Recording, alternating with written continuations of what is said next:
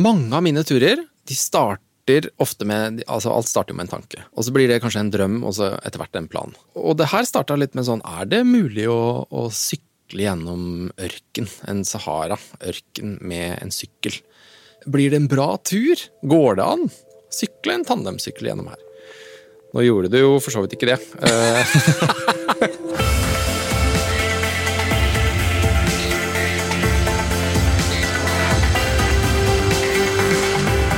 Du lytter nå til Utestemmer, Den norske turistforening sin podkast om natur og friluftsliv. Jeg heter Eivind Eidsvåg, og som mange andre så er fascinert av eventyreren Alexander Gamme. Alexander har vært på Mount Everest. Han har gått tur-retur Sydpolen alene. Han har sykla tandemsykkel gjennom Sahara. Og han har padla Mjøsa på langs i et badekar. Bare for å nevne noen av turene hans. Nå har Alexander tatt initiativet til en helt ny tjeneste, hvor det skal bli enklere å leie friluftsutstyr av hverandre. Alt dette og mye mer skal vi snakke om, nå som selveste Alexander Gamme er gjest her hos oss. Velkommen til Utestemmer, Alexander. tusen hjertelig takk. Du ser jo veldig veldig sprek ut. Kommer du rett fra indisk Himalaya? Eh, Bustete på håret, som aller, alltid, men eh, rett fra kontoret. Fra kontoret? Ja, men Det ser kanskje ut som jeg kommer fra indisk Himalaya. Hvor er kontoret da? Nei, Det varierer litt. Det er jo litt blanding av hjemmekontor og eh, litt kontor borti gata her. Og Ja. så sitter jeg litt rundt omkring. Liker du å sitte på kaffebar med sånn durende espressomaskin bak? Nei, faktisk ikke. Nei. Da er jeg ikke spesielt effektiv. Nei. Det kommer litt an på hva du skal gjøre, men nå så sitter jeg stort sett på kontor. Kontorhverdagen til Alexander Gamme, den må vi jo nesten få vite litt mer om. altså. Det er ikke sånn vi har sett for oss deg. Jeg ligner mer og mer på en stol, som jeg pleier å si. Nei, altså det der med det siste året og mye Det har vært mye jobbing. Ja. Og, um, og da blir det jo en del stillesittende. Ja. Og det er jo bare å bekrefte og slå fast en gang for alle at det er ikke noe som jeg passer best til. Men det må jo til innimellom. Ja. Liker du å komme tidlig? Veldig tidlig. Ja. Jo tidligere, jo, øh, jo bedre. Litt sånn 05.00? Ja, av og til er vi på firetallet, og det hender at vi har vært på tretallet. Oi! det har jeg ikke hørt om før. Nei, det er, det er litt sånn skjebne å være både A- og B-menneske. Men når jeg først får, kommer litt i rytme, uh, får lagt meg tidlig, Ja. så er det bare sånn jo tidligere jeg står opp, jo bedre blir dagen. Litt sånn som en forfatter som skal liksom være helt rein i hodet før de første romansetningene Ja, men tenk deg da, ikke sant, før trafikken begynner, før noe mail, før telefoner, før noen møter, Ja. så har du den derre hellige eh, fokustida. Så det som jeg liksom, når du jobber med ting som krever at du har litt fokus over tid, så må jeg ta den derre tidlige tida. Ja. Og så går jo dagen sånn som du vet. Ja. Du, veldig mange som har sittet i den stolen her hos oss i det siste, de har vært aktuelle med, med reality-program. Oh, ja. 71 grader nord, Kompani Lauritzen, sånne ting. Og vi må uh, spørre deg Hvor mange ganger har du sagt nei til sånt program? Eh, en del ganger. Um, men det er ikke sånn at jeg får sånn forespørsel hver uke. Men 71 grader nord-kjendis, de må jo spørre hver uke. Nei. Jeg har aldri blitt spurt. Aldri blitt spurt det? Nei, nei. nei, nei. Jeg bare så for meg nå i et sånt sinnbilt at du skulle være med der og så bare vinne, vinne Nei, men jeg tror eh, Jeg har ikke noen sånn stor drøm. Eh, Jeg skal ikke, skal ikke, si, skal ikke si det, men eh, det er jo fantastisk, ofte fantastiske eventyr. Når jeg sitter og ser på det, så tenker Ja. man at det her må jo være en opplevelse for livet, uansett hvem man er. Men, men det har vært noe sånn eh, Farmen og Skal vi danse og, og ting og tak. Men jeg rennes ikke ned med forespørsler, så det er bare å komme. Vil gjerne ha mer. Tom Stian sa bare ring med en gang. Jeg bare tenker liksom at du kommer til å som sagt vinne.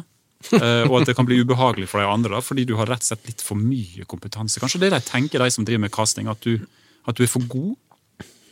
Eh, Men da, i og med at du tror det, og legger så høyt press, så tør jeg i hvert fall ikke å være med hvis jeg blir spurt. Kan du kart og kompass? Jeg, jeg tenker at det, det hadde vært egentlig morsommere å vært med på noe helt Ja. annet. Altså, for det er, jeg setter veldig pris på å lære ting. Farmen. prøve nye ting. Ehm, så, så det er det som eventuelt er fascinerende med det, syns jeg. Altså, Det å få lov til å gå inn i en boble og være sammen med en gruppe mennesker, ha ulike oppdrag, så videre. Men det, det er ingenting som står på tapeten. Nei. Er det noe du liker å se på TV sjøl? Da går det fort i sånn National Geographic, eh, litt spesielle ting. Men jeg ser veldig lite på TV, bortsett fra litt sånn Byggmester Bob og barne-TV. og sånne ting. Det blir jo faktisk det det er mest av om dagen. Ja. Ikke sånn eh, langtekkelige Netflix-serier som du sitter og binger i Har ikke, har ikke Netflix. Du har ikke det, nei? Nei. Men det jeg elsker, det er å gå på loppemarked med ungene. Ja. Og så plukke Nå har jeg begynt å jobbe med DVD-samlinga mi. Sånn ca. 30 år etter alle andre. For jeg kjøpte aldri DVD-er. Eh, hadde egentlig ikke noe særlig CD-er heller. For du var bare på tur? Nei, men jeg altså, På den for lenge siden, så det liksom kosta, og jeg det, altså, det var liksom ikke bare i prioriteringa mi. Men, men nå, nå kan du gå på loppemarked, fylle en pose med DVD-er for Ja, ja. eh, fem eller ti kroner stykket, og så har du fantastiske barnefilmer. Og så kan jeg plukke de klassikerne jeg aldri fikk sett. Så tar jeg dem hjem, og så har jeg faktisk DVD-spiller under TV-en. Så Det er helt nydelig! Har du fått tak i Astrid Lindgren sine samlede? Det er Nei. sånn boks, megaboks som vi hadde i hvert fall eh, i noen år. Ja. Jeg tror det er 16 DVD-er med liksom Ronny og Røverdatter, Mio med Mio, Brødrene Løvehjerte. Alt. Ja, nydelig. Ja, jeg, men jeg syns jo ofte de eh, Altså sånn som Vaiana.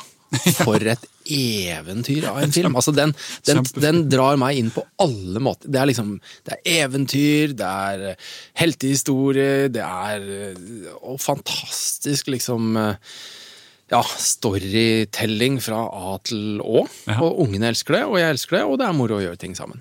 Åh, deilig, altså. Det er bedre enn uh, disse ja, sånn Byggmester Bob og Postmann Pat og Ja, man kan få litt nok av det. De ligner litt på hverandre. alle disse der. Men de bygger jo en nydelig litt sånn steinbru over til å snakke om din egen barndom. Ja. For uh, vokste du egentlig opp i en familie som var så hyperaktiv som du sjøl tilsynelatende er, i voksen alder? Eller var det ingen søndagstur hjemme hos Gammes? Nei, jeg, ehm, jeg vokste opp mer i en sånn idrettsfamilie. Jeg hadde to Ja. søstre som drev eh, veldig internasjonalt med stuping. Søstera mi var med i OL i 88 og så videre, Oi, så det var veldig sånn stuperfamilie. Hvor er det det er bra stupemiljø? Hvor var du vokste opp? Ankerskogen på Hamar, vet du. Det er der det foregår. Så der var det jo et fantastisk uh, stupemiljø da jeg var mindre. Men jeg kunne selvfølgelig ikke begynne med det, fordi jeg ville jo gjøre noe annet. Så jeg holdt meg mer til fotballen og skateboardet da Ja. jeg var eh, liten. Men um, ikke så veldig Ikke sånn utprega turfamilie. Nei. Det var lite telt og lite til fjells eh, sånn sett. Men kanskje det viktigste som jeg har dratt med meg på den fronten, det er at pappas gamle Ford Granada den ble sjeldent oppgradert. Altså Det var liksom alltid opplevelser, ferier med familien som ble prioritert først. Å, sånn, ja. Og det tenkte jeg sikkert ikke så mye på da. og Det var sikkert sabla irriterende forfatteren eh, som ikke fikk gjennomslag for å, for å få ny bil. Men det å liksom Vi var på skiferie, da, da gikk det jo selvfølgelig sånn Gran Canaria, men vi var fire unger Ja. og en familie på seks. Det var liksom ganske saftige innhogg i familiebudsjettet. Eh, Men vi var ganske mye på Vi var liksom på skiferie i Alpene med fire unger i baksetet og henger. Altså, og det ser jeg litt mer konturene av nå. Og det vet du veldig mye om sjøl. Men det å liksom den, Du skal ha litt drive for å dra i gang det Ja. på 80-tallet. Det var ikke så mange som gjorde det. Nei, det er eh, Jeg har liksom sett bilder av den hengeren. Da var det liksom sko. Det var langrennssko, det var alpinsko, det var vintersko, og så var det et drøss med ski. Jeg husker jo ikke så mye av det um, sjøl, for jeg var jo minst ganske liten. Men, um, men, men jeg har tenkt mye på det seinere, at det der med å prioritere opplevelse, Ja. det har vært en gjenganger i hele mitt liv. Investere i opplevelser istedenfor i ting. Har han, eh, eller fikk han seg en ny bil til slutt? Ja, ja, ja da. Han fikk noen oppgraderinger. En. Porsche? Ja. Nei, ikke noen sånne Ikke type ting. Men eh, Nei, jeg vil si at jeg har nok blitt uh, veldig stor grad positivt prega av det. For det, det syns jeg, jeg har gitt meg mye.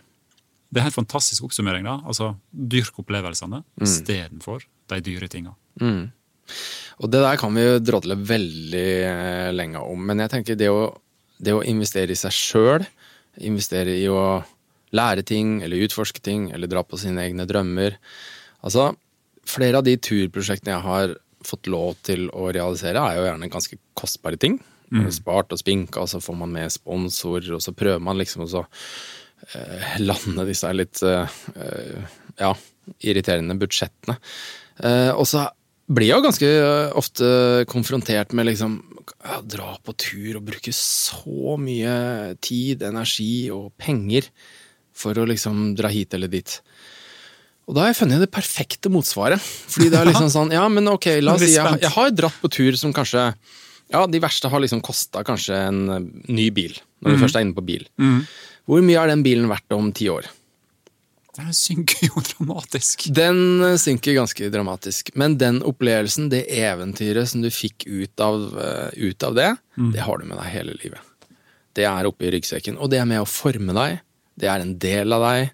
Og det er kanskje også et skritt videre eller et springbrett for eh, både personlig utvikling og nye turer. Og, så det liksom For hver sånn, litt sånn tur hvor du har tatt nye steg, så føler jeg at det har åpna seg litt sånn Et litt nytt univers, eller mm. nye muligheter, i hvert fall. Mm. Men det er ingen så... bilsponsorer som ringer til det heller, da? Nei, altså, har jeg er bil ganske sånn fra A til B, altså. Men um, nå har jeg faktisk kjøpt meg en bobil. Oh, ja. Vi har lånt bobil også tidligere, men jeg elsker jo faktisk bobil kombinert eh, med ungene. Men, men, det er fint sånn arbeidsverktøy. Når jeg er her og der, så har du liksom alltid et sted å stoppe og sove og jobbe. Så du har kjøpt en bobil? Mm. Åh, Så deilig. Ja. En sånn svær en, eller en sånn såkalt bybobil? Ja, en sånn liten variant, sånn ja. som jeg kan Eh, at folk ikke ser altfor stygt på meg når jeg kjører inn på parkeringsplassen utenfor utafor barnehagen og skal hente ungene. Ja, For den ser så perfekt ut, uh, denne sjangeren bybobil, eller hva den kalles for. Ja, ganske kompakt. Og så er det fordel at du da kan parkere på vanlig parkeringsplass. Ja, ja. Um, og ikke ja, kommer opp i alt i disse nye avgiftsklassene hvor, hvor, hvor kontoen trekkes for omtrent hver sving du kjører. Så, ja. så det er liksom litt mer sånn levelige driftskostnader. Men jeg syns at, uh, jeg synes at det er helt fantastisk. Og så er det en sånn variant med en sånn oppløftbart tak. Eller ja. oppløftbart telt opp på taket. Ja. Der elsker ungene å være. Sove der oppe, så har du utsikten utover. Nei, det er kjempestas bobil, altså. Her går det mange tråder tilbake til far din og disse alpeturene. Ja, og, og, på en måte den vogna bakpå der. Du har videreutvikla alt sammen, egentlig. Ja, det er alltid en eh, rød tråd. Det er som uh, Steve Jobs sa, you cannot connect the dots forward. Nei. Men når du ser tilbake, så ser du at mye av liksom, ting henger sammen med de valg du har gjort i livet, og det av det liksom digresjonen eller den, eh, den uh, omveien du tok en eller annen gang i livet, den ga deg kanskje en mulighet eller en åpen dør eller en erfaring som gjorde som kanskje kom Brikkene ble litt mer satt på plass uh, et sted seinere i livet. Ikke sant. Det var godt sagt av han, da. Ja, jeg syns det. Har du bedt deg merke det? Har du det nesten som et livsmotto? Jeg tenker at det er en iboende god grunn til å gå egne veier på mange måter. Ja. Og dette er jo litt fordi at eh, hvis du på en måte gjør det samme hver dag altså Det er noe som heter definisjonen på en galskap. Det er å gjøre det samme hver dag og forvente ulikt utfall. Ja. Altså Du må på en måte gå en ny vei eller tenke nye tanker, få annen input, for at du skal få et annet utfall i morgen. Sånn, ja. Så det på en måte å ta litt ulike veier her i livet, og ikke følge f.eks. sånn karriereforventninger og unge mennesker du bør gå og studere med en gang, og så er det karriere. Det er, sånn, det er jo en litt sånn highway som sikkert eh, det er mange forventninger om. Men det å tørre å ta seg det der friåret, og enten man går på folkehøyskole eller Eh, seile jorda rundt, eller gå Norge på langs, eller bare gjøre andre ting som gir deg en annen ballast videre i livet. Ikke sant? Tror jeg helt, eh, og det tror jeg mange ser verdien av seinere i livet. Jeg var veldig glad for at de gjorde det. Har du noen gang truffet noen som har tatt, eller angra på et år på folkehøyskole, f.eks.? Nei. Jeg har vel alle jeg har snakka med som har gjort det, har liksom bare snakka om folkehøyskoleåret sitt, egentlig. Ja, ja. Og, og, gjerne så møtte de også sin uh, livsutkårede der. Ja, eller og har fått barn sammen, og utrolig ja. mye som springer ut fra folkehøyskolen. Ja. Nei, det er eh, jeg, jeg tenker at det er en god grunn til å, til å liksom eh, Fra ganske tidlig alder tørre å følge hjertet. Ja. Og så stabler det sting på plass, liksom. På en måte. Uansett. Man lander jo ofte med beina på bakken. Du skulle jo vært rådgiver på videregående. Ja. Hvis du nå bare kunne snakka til mine døtre som lurer på hva de skal bli, og hva skal vi gjøre, ikke sant? Nei, men det, det, der tror jeg kommer litt ut av eh, en ganske naturlig nysgjerrighet. Mm. Og så har det vært veldig innprenta i meg fra veldig tidlig det der med eh, søk mot opplevelser. Søk mot utfordringer. Utfordring i mestring, og mestring er eh, frokost til selvtillit, til utvikling, til inspirasjon og lidenskap. Mm. Så um, Nei, jeg brenner litt for det, altså. Ja. Og eh, det førte igjen til at du begynte tidlig med fallskjermhopping. Ja. For det er ikke så mange som vet at du er jo en lidenskapelig fallskjermhopper. ja, det, ja. Det er jo Eller var, er i det hvert i fall. preteritum? Ja, i høyst i preteritum. Å ja, det er ikke, det er ikke nå? Nei, det hender jeg hopper utfor et eller annet, men eh, Men det sier ikke du til noen lenger? Nei, men det er litt sånn Det er en, det er en annen del av livet mitt. Og, men det Men du har flere tusen hopp, ikke sant? Ja. For her har vi forsøkt å gjøre litt research, og du, er det snakk om over 4000 hopp? Ja, Jeg slutta å telle en eller annen gang på veien, så det er veldig sånn runde, runde, runde tall. Jeg har alltid sagt sånn rundt 3500-4000 hopp. Ja. Men jeg begynte å hoppe fallskjerm da jeg var 16, og, eh, og det var en milepæl i livet mitt. Altså, da fant jeg noe som jeg ble så fanga av, betatt av, eh, og som var så fjernt for en ungdom for meg på den tida. Jeg bo- bodde på Hamar og et par kilometer unna lokale flyplassen med fallskjermklubben. Jeg sparte egentlig penger opp til å ta seilflylappen. Oh, ja. Men så hang jeg på flyplassen, og så, så var det mye mer liv i den der fallskjermleiren.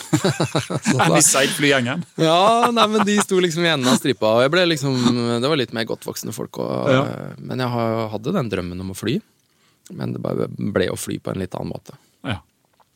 Og så fulgte det år med at jeg fikk større og større ambisjoner, og konkurrerte, var mer i USA, og hoppa fallskjerm og trente, og skulle, skulle egentlig bli verdens beste. Ja, for du fant ditt stup der, da, på en måte. Altså, Du også hadde litt konkurranseinstinkt i det?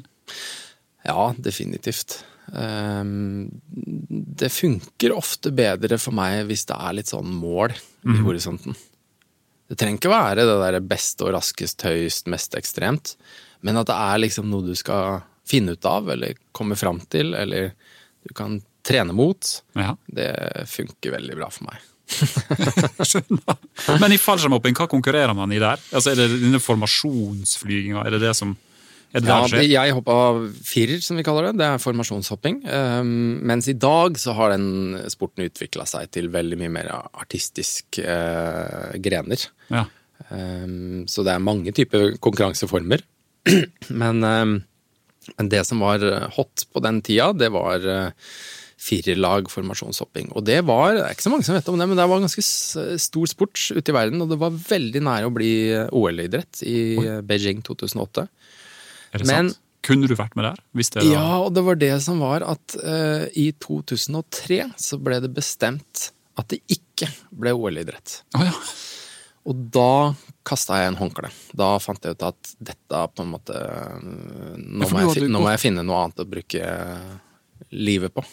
Du har gått og tenkt litt på det, at det her skal jeg satse mot, og i hvert fall hvis det er OL-idrett om noen år? Ja da, jeg satsa for fullt fra 97. Eh, Oi, oi. Så jeg holdt på i seks år med konkurranser, og, og var på det som var et rekruttlandslag da.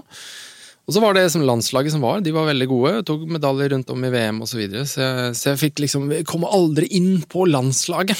Eh, Men så var det bytte, mye som skjedde akkurat rundt der. Men 2003 det er litt, sånn merkeår, fordi det, det var da jeg faktisk dro for første gang på ordentlig tur. Og kutta ut fallskjermhoppinga. Sånn på høyt plan. Men dro du på tur i nesten en slags affekt? Altså Pakker du fallskjermen og bare 'nå må jeg finne på noe annet her', det orker jeg ikke holde på med? Mm, Nei, jeg vil ikke kalle det affekt, men jeg trengte, jeg trengte å finne en litt ny retning. Ja. Og så gikk jeg på NTNU. Det er heller ikke så ofte jeg forteller om. Du har gått på NTNU i Trondheim Ja, og drukket øl på Samfunnet og faktisk. vært student på vanlig Ja, måte? men jeg var jo veldig mye borte. Eh, jeg var mye ute og farta og var mye i USA og så videre. Så det er som jeg sier, jeg gikk alle åtte åra. Altså det tok, det tok sin tid eh, med dette eh, studiekjøret. Men når jeg var der, så, så bodde søstera mi i Kirkenes, og så, eh, og så hadde jeg funnet ut at jeg, måtte liksom gjøre noe annet. Og jeg hadde brukt vinteren veldig ofte i utlandet for å være i varmere strøk for å hoppe fallskjerm. Ja. Og det hadde jo ført til at jeg Jeg var jo glad i å kjøre, og kjøre på ski, spesielt da jeg var yngre, men, men da hadde jeg blitt et skikkelig sommermenneske. menneske. Sånn, ja. Så da var liksom plottet at jeg setter av 50 dager til å dra gjennom Troms, eller Finnmark og Troms med pulk og ski, for å finne ut om det er mulig å lære å like å gå på ski, eh, hvis du bare går lenge og langt nok. Det var liksom Det var, det var eksperimentet. Det var en sånn fin og banal idé, egentlig. Ja, jeg vil eh, si det. Og så, og så endte det opp. Altså Når folk spør ja, hva er den fineste turen din, da? Hva er det liksom turen som har betydd mest for deg, eller den fineste turen? Og jeg er ikke så, det, det er jo vanskelig å sette sånn turer og opplevelser opp mot hverandre. Men, I hvert fall hvis man har ofte- gått så mange som du har gjort. da. Ja, men alle turer har litt sånn forskjellig karakter og betyr forskjellige ting for deg. Men, men, men den første turen, den kan du aldri gjøre om igjen. Nei. da snudde så mye ting. Det var så mye mestring. Det var, altså, jeg husker første dagen da jeg sto med telt og bruksanvisning. Altså, jeg hadde jo ikke peiling. Og så var jeg aleine, og så var det ut i liksom, mørkevinteren i Finnmark. Så det var eh, det, det, det var en reise. Du måtte rett og slett sette opp teltet ved hjelp av litt bruksanvisning? Ja, fordi det er jo alltid hektisk ikke sant, før jeg hadde kommet opp der. Så noen ting var jo pakka inn og helt nytt eller Ja, ja. ubrukt, eller eh, ikke hadde fått testa ordentlig. Um, Kart og kompass og sånne ting, da? Måtte du Ja. lære det òg? Ja, men det, det hadde jeg jo god tid på, og jeg følte at det er liksom um, Det gikk seg til, og så hadde du jo, hadde jo GPS uh, da Ja. også. Så, og så er det jo det som er så fint, når du har pulk med mat for haugevis av dager, så er det ikke så farlig om du går deg litt vill og surrer litt borti natta. Og det er jo ingen andre med på turen, så, så Det er en av jeg gikk fordelene ikke, med gikk ikke, gikk ikke strakeste vei. Nei. Det tror jeg vi kan være enige om. Vi kan se på det der eh, GPS-sporet, hvordan du gikk. Ja, men jeg gikk også helt sånn vilkårlig fra sted til sted, og det var ikke noe sånn fra A til B og lengde var et stort mål. Det var rett og slett for å oppleve Nord-Norge, Ja. Finnmark, og treffe folk. Så jeg gikk jo innom alt, ikke sant. Fra Tana til Alta, Kaute, påskefestival i Kautokeino og Oi, oi, oi.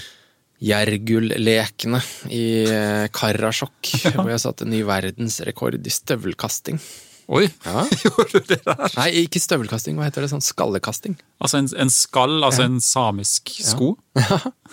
Den kasta du langt? Jeg vet- Jeg vet ikke hva som, hvordan det gikk til, men jeg, i et glimt så hadde jeg noe uante krefter, og jeg hadde en fantastisk timing med den skallen, og så forsvant den av gårde eh, i riktig retning, og så endte jeg opp med å få en sånn diplom hvor det sto ny rekord og, og, og greier. Så det var stas.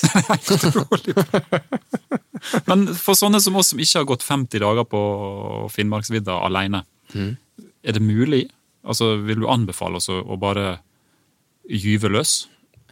Eller er det, er det for sånne spesielle personligheter som deg sjøl? Nei, og det, det er jo det som, det er det som jeg tenker er så viktig å presisere, at ofte så er de største utfordringene, det er jo tørre å sette i gang eller kaste seg ut i det. Ja. Og så er det klart at man må jo eh, ta noen forholdsregler, og, og helst ha litt sånn erfaringsgrunnlag.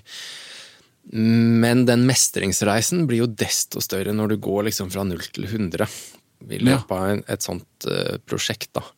Så jeg, altså, på en måte vil jeg veldig gjerne anbefale folk å eh, tørre å være mer aleine på tur, fordi det er jo en helt annen opplevelse. Eh, men samtidig så, så føler jeg vel kalla om at man må jo be folk om å ta det litt med ro også. På vegne av Norges Røde Kors så legger du ut en Så liten ja, det er vanskelig. å stå litt sånn i spagaten eh, på akkurat det der. Men uh, det, aleine versus et eh, team på tur, det er to forskjellige univers. Ja. Og jeg har reist mye aleine og har satt stor pris på å være aleine på tur, og det det gir en egen tilstedeværelse, og så er det jo også på litt sånn lengre turer. Det er en dynamikk som skal fungere, som krever pleie og behandling egentlig kontinuerlig for, for at det skal bli bra for alle. Og det er ikke noe selvfølgelighet. Det er vanskelig. Um, så, så liksom når du er helt aleine, så er det bare deg sjøl det kommer an på. Det er ingen som Ingen som klapper deg på skuldra og gir deg noe eh, Løfter deg opp, og så er det heller ingen som trekker deg ned. ikke sant? Så det er liksom alt er bare et Det blir resultat. stabilt. Ja, det, er- ja, det, det er i hvert fall så stabilt. Det ligger i hvert fall opp til deg. Ja, riktig. Det er ingen å skylde på. Nei. Og det liker jeg. Samtidig så liksom, jeg har en sånn vag følelse av at det er ikke sikkert at vi alle er så mentalt sterke at vi tåler å stå i det der alene, da. På dag øh, 23. Men jeg tror, du, jeg, jeg tror du kommer dit når du gjør det. Ja, altså, jeg hadde ingen andre forutsetninger enn noen andre, men jeg, Jeg får lyst til å prøve hver eneste gang jeg leser artikler om at du har vært lenge eller langt på tur alene. Så får man lyst til å prøve. Men så kommer ikke man dit. Nei, det er jo litt kanskje vanskeligere når man er sånn uh, voksen alder og familie og, jobb, og man har liksom Skulle gjort det i 2003!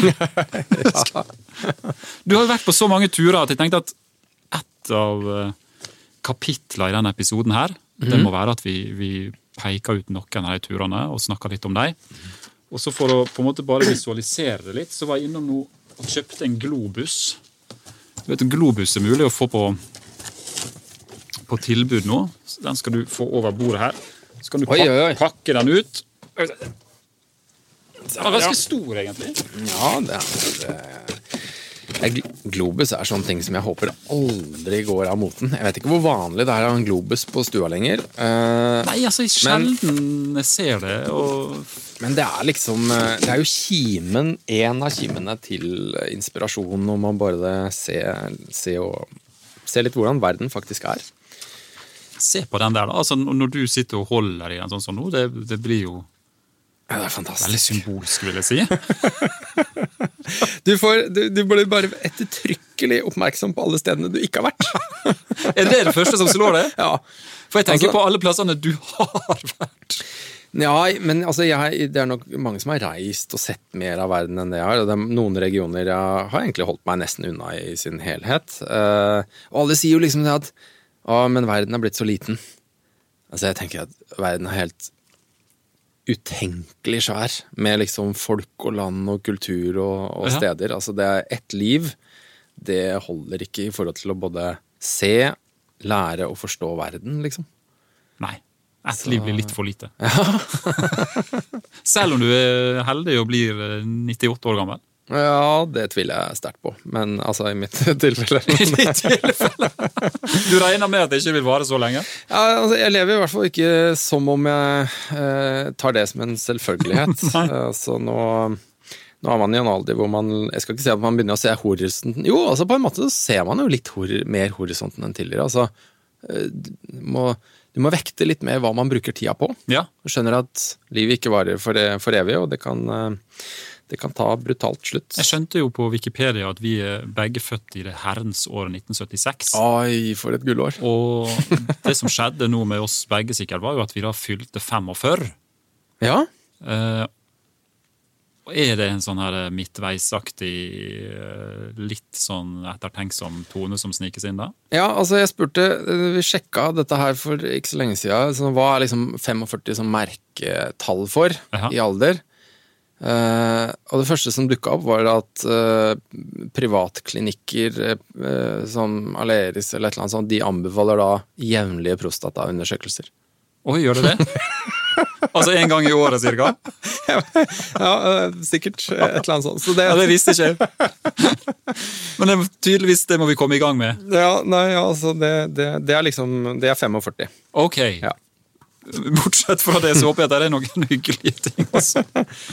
Nå er jo denne globusen foreløpig plastinnpakka, da. Det er derfor det kommer sånne litt sånne rare gnisselyder. Ja. Men eh, hvis vi går til eh, Sahara ja. En av eh, turene dine gikk jo på tandemsykkel inn i dine verdens eh, nest største ørken, er ikke det det? Ja, det er Sahara er stort. Ja. Hvorfor gjorde du dit med tandemsykkel? Du, vet du hva? For det første så må jeg si at eh, jeg var veldig nysgjerrig på tandemsykkel. Ja. Altså, og, Liker du det det igjen, eh, undervurdert framkomstmiddel. Ja, du syns det er bra? Ja, det er helt uh, legendarisk. Altså, for det første så har du én sykkel å vedlikeholde, ikke to. Hvis du er to, da. Ja, to. Og så er det mye sånn luftmotstandsmessig også. Du sitter jo etter hverandre. Altså, Ja. Mye av framdriften på sykkel bremses av luftmotstand. Og så er det veldig sosialt.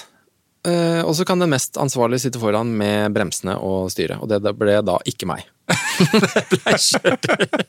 Du havna fort bak. Jeg, det, var liksom, det lå i korta helt fra starten. Det var aldri noen diskusjon engang. Det var, eh, jeg reiste ned dit med en tidligere fallskjermkollega som heter Erik, eh, Erik Vaase. Og han var familiefar på den tida, så det var liksom ikke noe spørsmål om hvem som skulle sitte på, på styringa. Nei. Han var allerede ansvarlig og, og tenkte langsiktig. Ja. Nei, men øh, Og så tenker man sånn og, så, og, det her er litt sånn ofte Mange av mine turer, de starter ofte med Altså, alt starter jo med en tanke. Ja. Og så blir det kanskje en drøm, og så etter hvert en plan. Men, øh, men ofte så starter det med liksom er, er det virkelig mulig, eller kan jeg gjøre dette? Altså du, du har lest bøker om folk som ikke sant, er, eh, har vært ute en vinterdag før og, og har gjort uh, sånne og sånne type turer. Men så er liksom spørsmålet kan jeg få til dette her? Og der har det jo vært masse sånn tvil med turer jeg har vært på. Altså, det er jo turer som er gjort av andre før, men, men kan jeg fikse dette her? eh, og, og det her starta litt med sånn, er det mulig å, å sykle gjennom ørken, en Sahara-ørken, med en sykkel? Um, og eh, en del research rundt det. Altså, nå er det jo mye veier i Sahara, vi fulgte jo veldig mye vei. Um, men, men det er mer steinørken enn den derre Donald Duck-ørkenen. Ja, Det er ikke sånn sanddyner overalt. De er jo der, men det er jo, ofte så er det jo fast underlag, og, Ja. og mer sånn steinørken. Så hvis vi kryssa et strekke på ca. 500 km uten noe veier eller noe, og der visste vi jo ingenting om underlaget. 50 mil? Ja, øh, så det var jo liksom øh, Det var jo veldig spennende når vi da Jeg husker fremdeles det øyeblikket, når vi så slutten på veien. Ja. Og så bare vi, Gi gass! sa vi til hverandre. Vi må holde liksom farta oppe for ikke synke ned når vi kommer ut i sanda. Så var vi veldig spent på om vi bare, bare ville liksom stanse umiddelbart, og, og vi må traske. ja. Men så det derre gledeshylet over at det går! Det går! Vi kan sykle! Vi kan sykle! Det går! ikke sant? Og så, og så gikk det kanskje 100 meter, og så måtte vi av sykkelen. ja. Og så var det å finne spotte framover, og der ser det litt bedre ut. Der kan vi kanskje sykle. Men det, det, ligger, ikke sant? det trenger ikke være så ekstremt, men den der spenninga over Funker dette? Blir det en bra tur? Går det an? Sykle en tandemsykkel gjennom her. Nå gjorde du jo for så vidt ikke det. så det andre ting som, eh, det var andre ting som stansa oss. Så det var rett og slett, på den turen så var det et mål å sykle fra eh, nord til sør. ja. Eh, fra Algerie og nedover gjennom Niger og, og Burkina Faso osv. Men eh, grensetraktene midt i det som er Sahel, Sahel-beltet, det kaller du liksom midtre del av Sahara, der bryr ikke så mange seg om uh, grenser og sånn. Det er gjerne tuareger og, og, og folkegrupperinger som tar hevd på områder, og, og, og det var ganske sånn eskalerende sikkerhetssituasjoner. Så vi fikk Tar de aldri hevn også på tandemsyklister? Nei, det var mye kidnappinger. Oi. Så det var, eh, det var en del tyskere og franskmenn som hadde blitt kidnappa mens vi var på tur. Nei. Det er litt sånn guffen eh, Ja. Gir en guffen stemning, gjør ikke det? Og det førte til at eh, grensekryssingene ut av Algerie, det var så å si mulig. Da måtte vi ha med oss en militærkonvoi på 16 soldater og fire kjøretøy osv. Og, så og det Etter å ha banka ned både ambassader og politistasjoner og sånne ting, så, så fant vi ut at når vi kom dit Men da hadde vi vært på tur i fem-seks uker allerede. Ja. Så da dro vi hjem. Så det er en av de turene som du snudde på. Ble du brun? Eh, ble litt solbrent uh, innimellom, jeg må innrømme det. Og det med å ha sand som en del av uh, hverdagen 24-7, det er også litt for spesielt interessert, altså. Ja. Sand i mat og sand i, ro sand i sykkelbuksa og sand i soveposen. Spesielt. Ja. Du, Vi må forflytte oss videre da, Ja. til Everest. Vi skal ikke snakke så mye om det, men var det en fin tur? Det var faktisk en veldig fin tur. Ja. Ja. Det var eh, i 2007. Og jeg hadde det faktisk som jobb. Altså Når du skal på sånne type turer, så må du tenke kreativt. Så jeg bygde egentlig et helt sånt undervisningsopplegg for alle skolene i Hamar-regionen. Kommer du på det for, Ja, nei, for men- å sjøl komme deg på Ja, ja, ja, ja, ja, helt bevisst. Men det var artig å på en måte la gjøre noe mer ut av det. Men Fikk du det offentlige Norge til å sponse din Everest-tur? Nei, ikke det offentlige, men litt sånn eh, regional Unnskyld. Sånn sparebank. og- Fylkeskommunalt? og, øh, det var vel selskaper som var øh, finansiert av fylken, fylkeskommunalt, som var med og realiserte dette her. Ja, ja. Så det var et sånn innovativt undervisningsprosjekt. Men du fikk med deg skolebarna på en måte Ja. inn i din tur? Reiste rundt og holdt foredrag alle skoler før vi reiste, og så hadde vi laget et sånn seks ukers undervisnings, tverrfaglig, digitalt eh, IKT-prosjekt, hvor de hjalp oss underveis da med, ikke sant. Eh, Ukesoppgave på nå er vi her og der, nå skal vi forveksle penger fra den og den valutaen, her er link til eh, valutakalkulator, kan du hjelpe oss med å finne ut, ikke sant. Hvor, mange, hvor mye mat trenger vi, her er så og så mye kalorier, kan dere hjelpe oss med å finne ut av dette? Så, Ja, ja, ja. så føler jo de at de er med og er en del av turen. Og så ble det kjempespennende for de da å se hvordan dette her gikk til slutt. Det er jo det jeg sier, Du hadde vært den perfekte lærer uansett hva skolesystem du hadde vært en del av. Det, det, det, det, det er nok ikke helt sikkert. Men jeg er faktisk litt stolt av det prosjektet. Fordi eh, vi skapte entusiasme og engasjement, og vi gjorde undersøkelser i etterkant, og vi så at uh, vi gjorde skolehverdagen mer spennende. Ja. Vi putta praktiske forhold inn i skoletimene som ungene satte veldig pris på. Ja. Og så putta vi jo en reell spenningsfaktor inn i dette. Og det er litt sånn viktig at eh, det var ingen, verken de eller vi, som visste om hvordan det kom til å gå.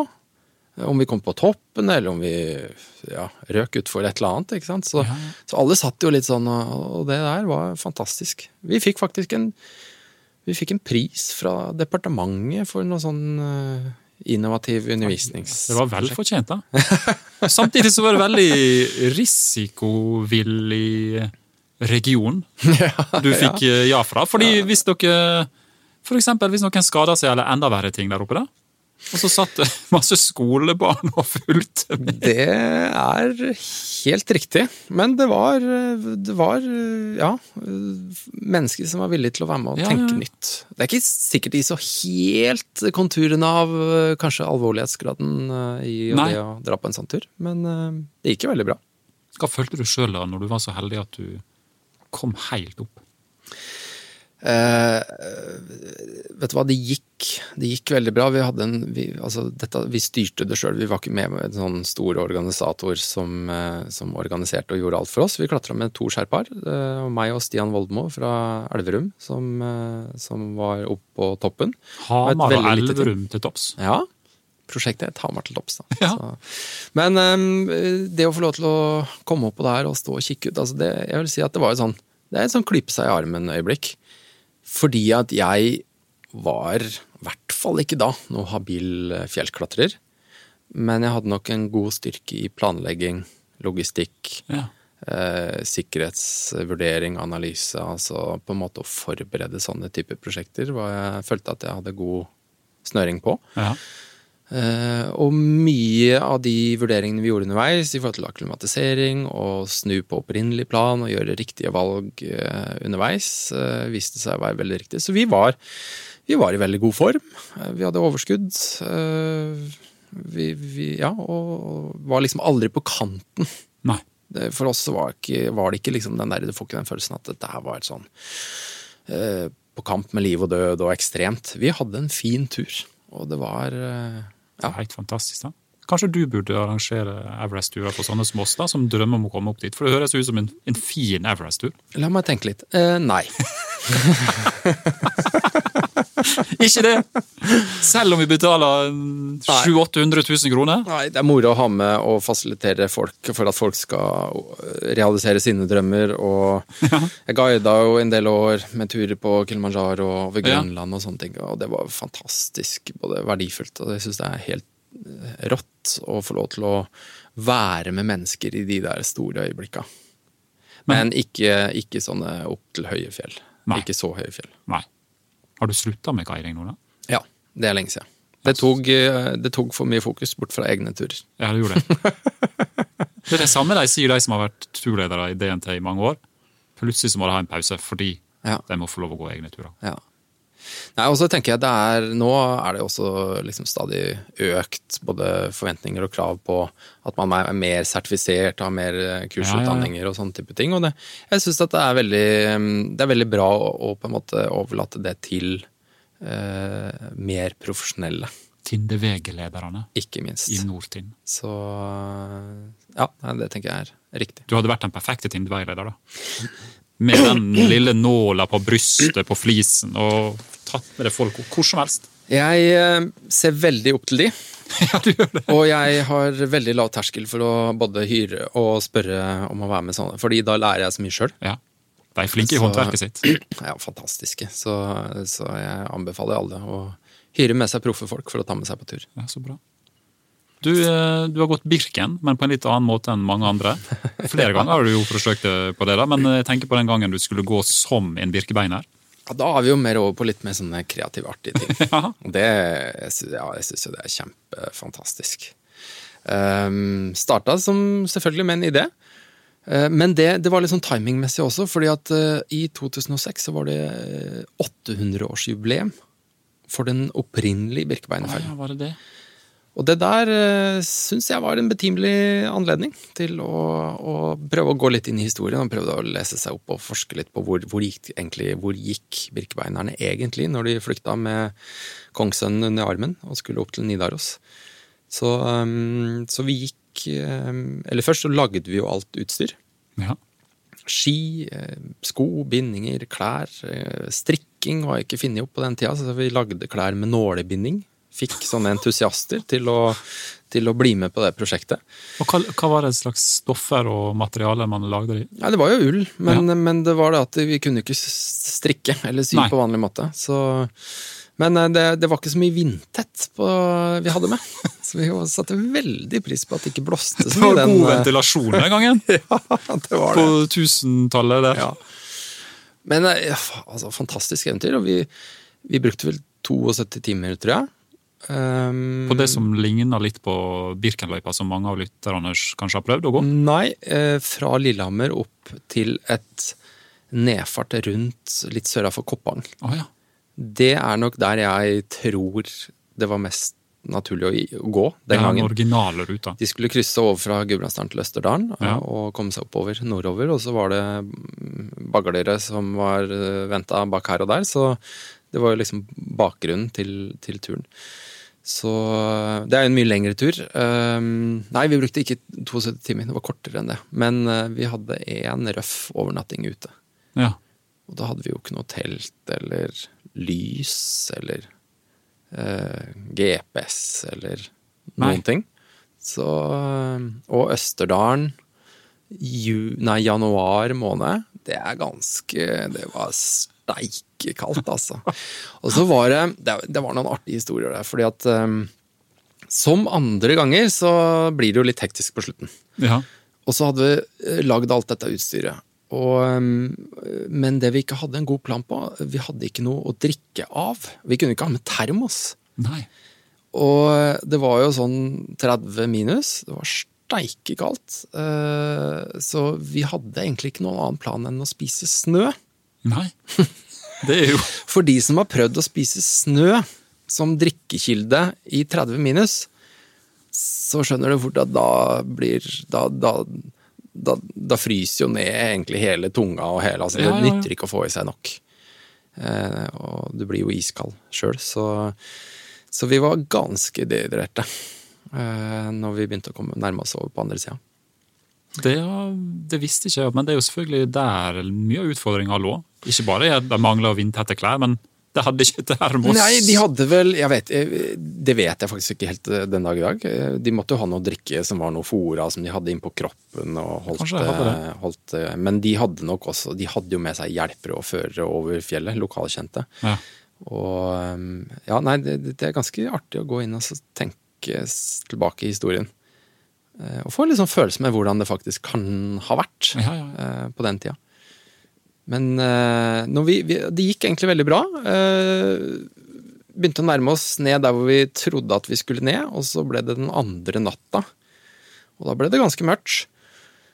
Og så gikk vi jo på eh, Lykke og Fromme, eh, og så var det bratt nedover, og så oppdaga vi etter hvert at her kommer vi ikke ut ifra. Nei. Og vi krafsa oss opp her eller der og sklei ned igjen. Oi. Ingen visste hvor vi var. Min gamle far sto et eller annet sted oppe i Koppang og, med motoren på tomgang og venta oss med timevis på overtid. Ja. Eh, og vi sleit i timevis, og vi begynte å se ganske mørkt på det. Og da begynte liksom klær og utstyr å falle fra hverandre, og vi hadde ikke så mye mat, eller vi hadde jo ikke drikke, og vi begynte å se litt sånn alvorlig mørkt på det. Altså. Og til slutt så måtte vi ta noen ganske sånn hårete stunt for å komme ut derfra. ja. Og eh, Nei, det var Så det liksom Det understreker at det kan, det kan like gjerne være på de korte turene at det er eh, stor fare for å dumme seg ut, altså. Ikke sant? Ja. Trenger ikke forlate sivilisasjonen så mange hundre meter før det begynner å bli småskummelt. Så så det vi tulla med det, tenk deg liksom om vi hadde forsvunnet der, og om tusen år så hadde de liksom funnet oss, og så hadde de hatt en helt mismatch mellom liksom sånn eh, Sånn tids... Når Ja, men dette stemmer jo ikke i foregikk rundt tatt. Ja. 2006 der, egentlig? Det er- Dette her, De var jo 800 år, levde det vikinger på den tida? Det her er jo helt ja. Oi, oi, oi. Det er nydelig å se for seg et sånt scenario. Men det er en tur som eh, Da må du snu hele den kloden du holder i Ja, hendene. Okay. ok. Fordi en av de turene i hvert fall er mest imponert over at du har gjort, er jo nede i Antarktis. Når du Ja, gikk der, til Sydpolen.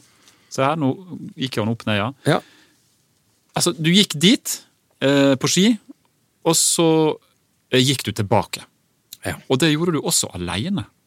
Det var ikke så mange som ville være med. Da spurte du noen da. Jeg tror jeg var i sånn tidlig planleggingsfase, så var jeg nok åpen for det. Ja. Men uh, en sånn tur krever jo såpass mye uh, på alle fronter at uh, jeg var ganske tidlig forberedt på at jeg ville gjøre det aleine. Ja, du var det. Ja. Og litt tilbake til det vi sa, altså det er liksom en helt annen tur. Ja. Og, og det å på en måte tune seg inn med nesten hvem som helst, det kan være bestevennen din eller noen du ikke kjenner. altså Uansett så er det komplisert å, å få alt til å flyte over så lang eh, tid. Og jeg tenker at jeg, det var, jeg følte meg veldig eh, tilfreds, og var jo, var jo kanskje den aller mest aktive turperioden min. Eh, Var i steike god form og hadde trekk i mye pulk og var eh, sterk og hadde kontroll på utstyr og følte at jeg liksom var ganske klar for en sånn tur. ja. Hva tenkte du likevel? Altså Første kvelden man setter opp teltet der nede, og de andre du hadde blitt frakta ut med, eller eh, Uansett, du, du var aleine første Ja. kvelden. Um, det er altså sånne typer Altså når du akkurat får lov til å starte på en sånn tur, så er du jo ganske Du er veldig sånn sårbar. Altså for Selvfølgelig, du gleder deg, det er livseventyr, dette har du jobba for et år, og du har brukt alt du eier og har, og du har spikra målet opp, høyt opp på veggen, Ja. det er liksom Du er jo superklar, men samtidig så er du jo litt sånn livredd for at du skal dumme deg ut. Eh, Ja. At det skal gå feil sånn med en gang. At det ender opp med å bli verdens dyreste sydentur, som jeg sier. Eh, og det er jo små marginer, ikke sant. Ja. Et uh, vondt kne. En uh, akillesbetennelse med litt for mye overbelastning i starten, og så er det ferdig. Ja. Så du må være veldig hårfin og forsiktig. Jeg er veldig glad du sier det, at du må være så, altså du òg er sårbar. Ja, Jeg regner med at jeg hadde vært såpass sårbar at jeg hadde sikkert sittet i teltet og kanskje til og med grått litt. Av ren forskrekkelse over hva jeg hadde gått i gang med. Ja nei, det kom seinere på turen. Kom Tårene kom seinere. Ja, eh, det gjorde det. Det var mye både gledestårer og, og, og noen sånn der litt fortvilelses... Sånn andre tårer. Hva sa du? Ja, andre tårer. Ja, og andre, andre tårer. Men eh, det er, det er, det er en sånn ordentlig klipp seg i armen-følelse når når du får lov til å starte på en sånn type tur. Ja. Og det tror jeg mange kjenner seg igjen i, enten det er små eller store turer. Den her spenninga når du tar de første stavtakka, eller første, setter de første sikringene, eller eh, når du liksom starter. Det er en eh, ubeskrivelig følelse. Men så får du ofte den følelsen at det er jo bare å gå. Altså, det er jo ikke noe Å, å gå på ski i Antarktis er jo som å gå på ski på Hardangervidda vinterstid. Eh, Det er ikke så forskjellig, det er bare at vi tenker så fort at det er så helt annerledes. Men det er jo bare å gå på ski. ja. Gjøre det du har gjort Det andre høres så enkelt og fint ut når du sier det. Men eh, ta ett skritt av gangen, og så bygger du på en måte litt den der eh, sjøltilliten og kjenner at det Ja. er jo ikke så annerledes fra det jeg har gjort eh, tidligere. Nei. Og så har du jo som regel god tid til å tenke deg om å justere og, og I begynnelsen så handler det bare om å få hu- på plass og få liksom bygge systemer. Hvor du, hva du har i hvilke lommer, og Ja. få liksom begynne å få, få ting på skinnene. Du hadde med deg en, eh, en slags bamse eller et, Ja, et tøystykke. Hva heter det? Wilson? Ja, Wilson. Hva var det? Eller hvem var han? Ja, han, han, han var en uh, artig fyr. Um, jeg, altså, når du går gjennom sånn sjekklister før en sånn tur, så har du litt sånn uh, Jeg er ganske sånn pragmatisk og analytisk på det. Ja. Eh, og du sjekker av, og gjerne sånn prosentvis hvor langt du er i mål. Og så setter du noen sånn faretrekanter eller noen sånn rød kryss på ting som du ikke får klarert helt, og som du må ta på alvor. En av de tinga som det var vanskelig å trene på, det er jo å være aleine i så lang tid. Ja. Du kan ikke gå ut i skogen og sette deg liksom legge deg til og så trene på liksom å være Nei, det blir i hvert fall veldig rart. Ja, så det der var litt sånn usikkerhet. Så, og så husker jeg, hadde jeg antagelig sett den derre Den Tom Hanks-filmen eh, 'Castaway' eh, i forkant, og så sto jeg på et supermarked i Chile. Og så så jeg en sånn, en sånn Halloween-aktig eh, sak eh, som ligna litt på Wilson. Sånn, den den derre volleyballen i den filmen som blir jo hans sånn sjelevenn. Ja, For Tom Hanks han havna på en øde øy, ikke sant? Ja, og så er han jo der i flere år, og så kommer den der volleyballen som han tegner et ansikt på. Ja. Og så er jo liksom mye av storyen eh, Ja, handler jo om faktisk den derre skyberten. Ja. Så jeg tenkte kanskje greit for meg også å ha, en sånn, ha med en sånn skybert. Og så baller jo det på seg, og så ble jo han altså Man kan si det er jo bare tull, og det er jo bare et lite tøystykke, men, men du skal ikke kimse av liksom den derre fireåringen og tilknytningen til favorittbamsen. Nei. Eh, og den tok jeg litt sånn inn i voksen alder. For For. Wilson ble en viktig fyr. Ja. Og vi prata jo sammen. Og det var liksom Det var vi, det var ikke jeg. Når jeg meldte inn sånn statusrapport til logistikkbasen og sånn, så var det alltid liksom We're fine. Og så spurte de How are you and Wilson doing? Jo, de gjorde det, ja! ja, ja. De fulgte jo med, og så Wilson ble en sånn karakter eh, på det der. der. Men eh, Så det var ikke et jeg-pronomen lenger, det ble vi. Nei, så sånn sett så er det vel noen som sikkert har satt litt sånn spørsmål eh, rundt det der solo-begrepet. Gikk han egentlig alene? Eller gikk han egentlig sammen med noen andre? Men du, det som jeg skjønte når jeg leste ditt eget turreferat fra den turen, er jo at du er en over gjennomsnittet nysgjerrig fyr. Så jeg tenkte at du må få, du må få lese noe du sjøl har skrevet her. Oi! Skal vi se. Da må jeg legge fram denne globusen litt. Hvis jeg tar Ja. den. Oi, det, det er lettere å holde en jordklode enn enn det man egentlig tror. Her Ja, nå er jeg spent på hva du har dratt fra meg. Det er lenge siden jeg har skrevet og lest dette her, så Men her skriver du om en, en, en vanlig dag på tur på vei til Sydpolen, og så skal du snart tilbake òg. Men det som inni den blyantavsnittet der, ser du Ja, der ja. Ok, skal jeg lese? Trenger, du trenger ikke briller heller. Nå er jeg spent på hva som kommer. Ok, Dagen er innrettet som en ganske normal skoledag. Heldigvis uten lekser eller prøver. Og første time foran pulken er friminutt. Gå seg varm med såkalt fri filo filosofering over hva som måtte treffe pannebrasken. Deretter følger to timer språk, mens hodet fremdeles har et par våkne små grå. Russisk og fransk, én time hver. Da farer klokka raskt mot storefri, sånn mellom tolv og ett. Da er det tid for ulike podkaster fra NRK-arkivet Verdt å vite. Var en definitiv vinner, har jeg skrevet i anmerking. Gjerne etterfulgt av ny time der jeg later som jeg er professor i et eller annet som jeg ikke har greie på. Så følger gjerne historie eller lydbok, helst i kombinasjon. Er nettopp ferdig med Drageløperen, en gripende historie. Litt langtekkelig, derfor passer den perfekt her ute. Alt her er langtekkelig. det var strålende! Men jeg bare var så imponert når jeg leste det avsnittet der, at du innretta disse dagene nærmest som en skoledag. Så der vi andre hadde kanskje da dratt fram et Metallica-album, Mm. eller hørt uh, samlede verker av Coldplay, Ja. så går du altså og hører på eh, den ene, det ene språket etter det andre, og historietimer og, Ja. og romaner.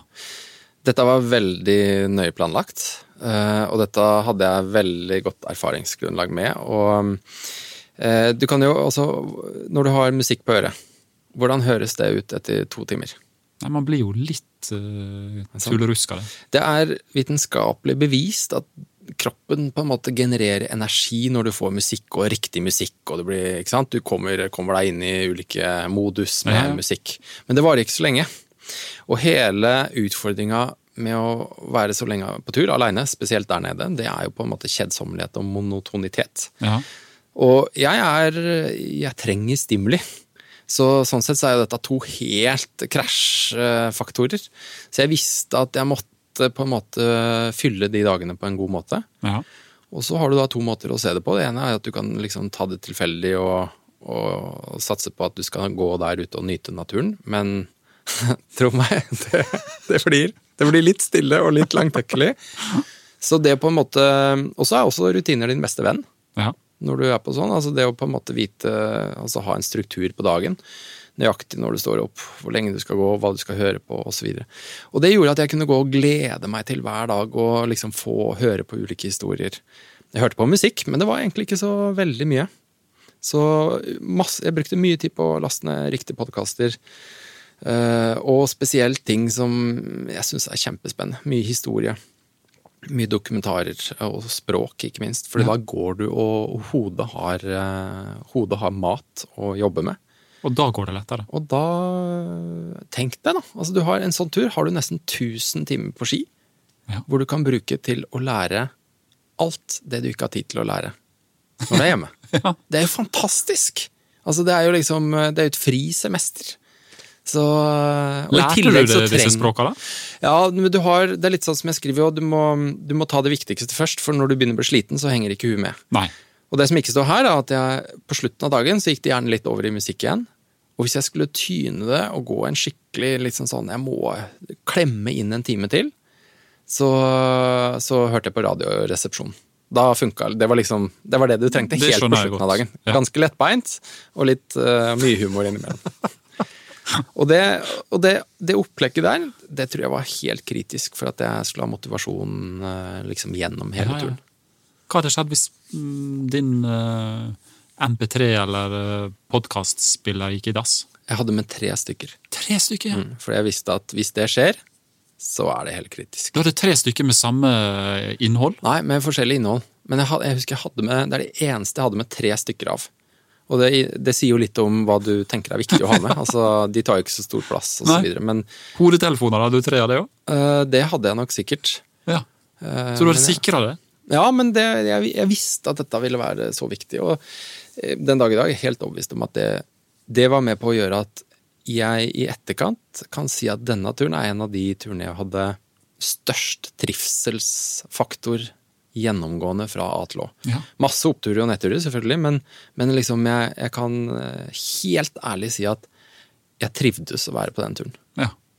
Og mye på grunn av det at det var eh, fantastiske lydbøker. og jeg Hørte på øh, Kinas historie tre ganger, liksom. Altså Når du går og hører på Maos lange marsj, og folk som Ja. I det elvestrøket der så gikk det med 70 000 mennesker, og de var så sultne at de begynte å koke opp øh, og spise sine egne barn. Altså det er liksom, da, Oi, oi, oi. Du går ikke og syns spesielt synd på deg sjøl når du Nei. da tusler rundt og er litt sliten i Antarktis. Så du, det satte det hele i et veldig perspektiv?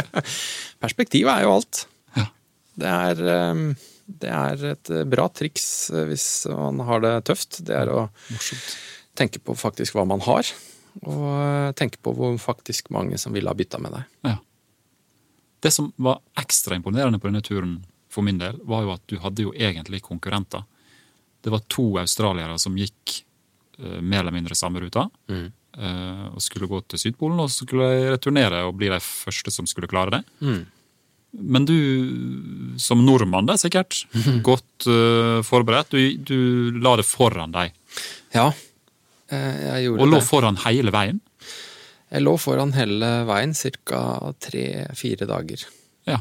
Vi starta helt likt, og så ble det var ganske mye røft vær og tunge forhold i begynnelsen. Og så, ehm, og så ble det bare sånn at jeg, jeg ble liggende foran de. Du rykka fra. Men det er jo, det er jo en av de tinga som gjorde den naturen spesiell. Eh, veldig spesiell. Det var jo nettopp det at vi Når vi sto der, så var det sånn konkurranseperspektiv. Altså, de hadde en drøm om å bli først til å gjøre den turen. Jeg hadde selvfølgelig en drøm om å, om å bli først. Men heldigvis så, så, så satte vi oss ned før turen, og så sa vi liksom ok, dette er greia. Hva gjør vi med det? Eh, og de gutta var kjempekule, og ingen ønska jo på en måte å ha den der gå skule over til hverandre, og at tre måneder i et sånn konkurransejag, det, det, hadde lagd, det hadde lagt en helt annen sånn preg på turen. Ja. Så vi, vi liksom ble enige om, og, og avtalte høyt og høytidelig, at vi, vi skulle backe hverandre så godt vi kunne. Og så var det en bonus om vi begge teama, meg og Ilsen, og, og de, Cass and Jonesy, eh, lyktes med å komme helt fram. Ja. Og så får det heller bli som det ble med hvem som hadde kommet først. Men vi så jo det at hvis vi skulle bli sånn negativt påvirka av konkurransesituasjonen, så kunne det hende at det var større sjanse for at ingen av oss hadde lykkes. Mm.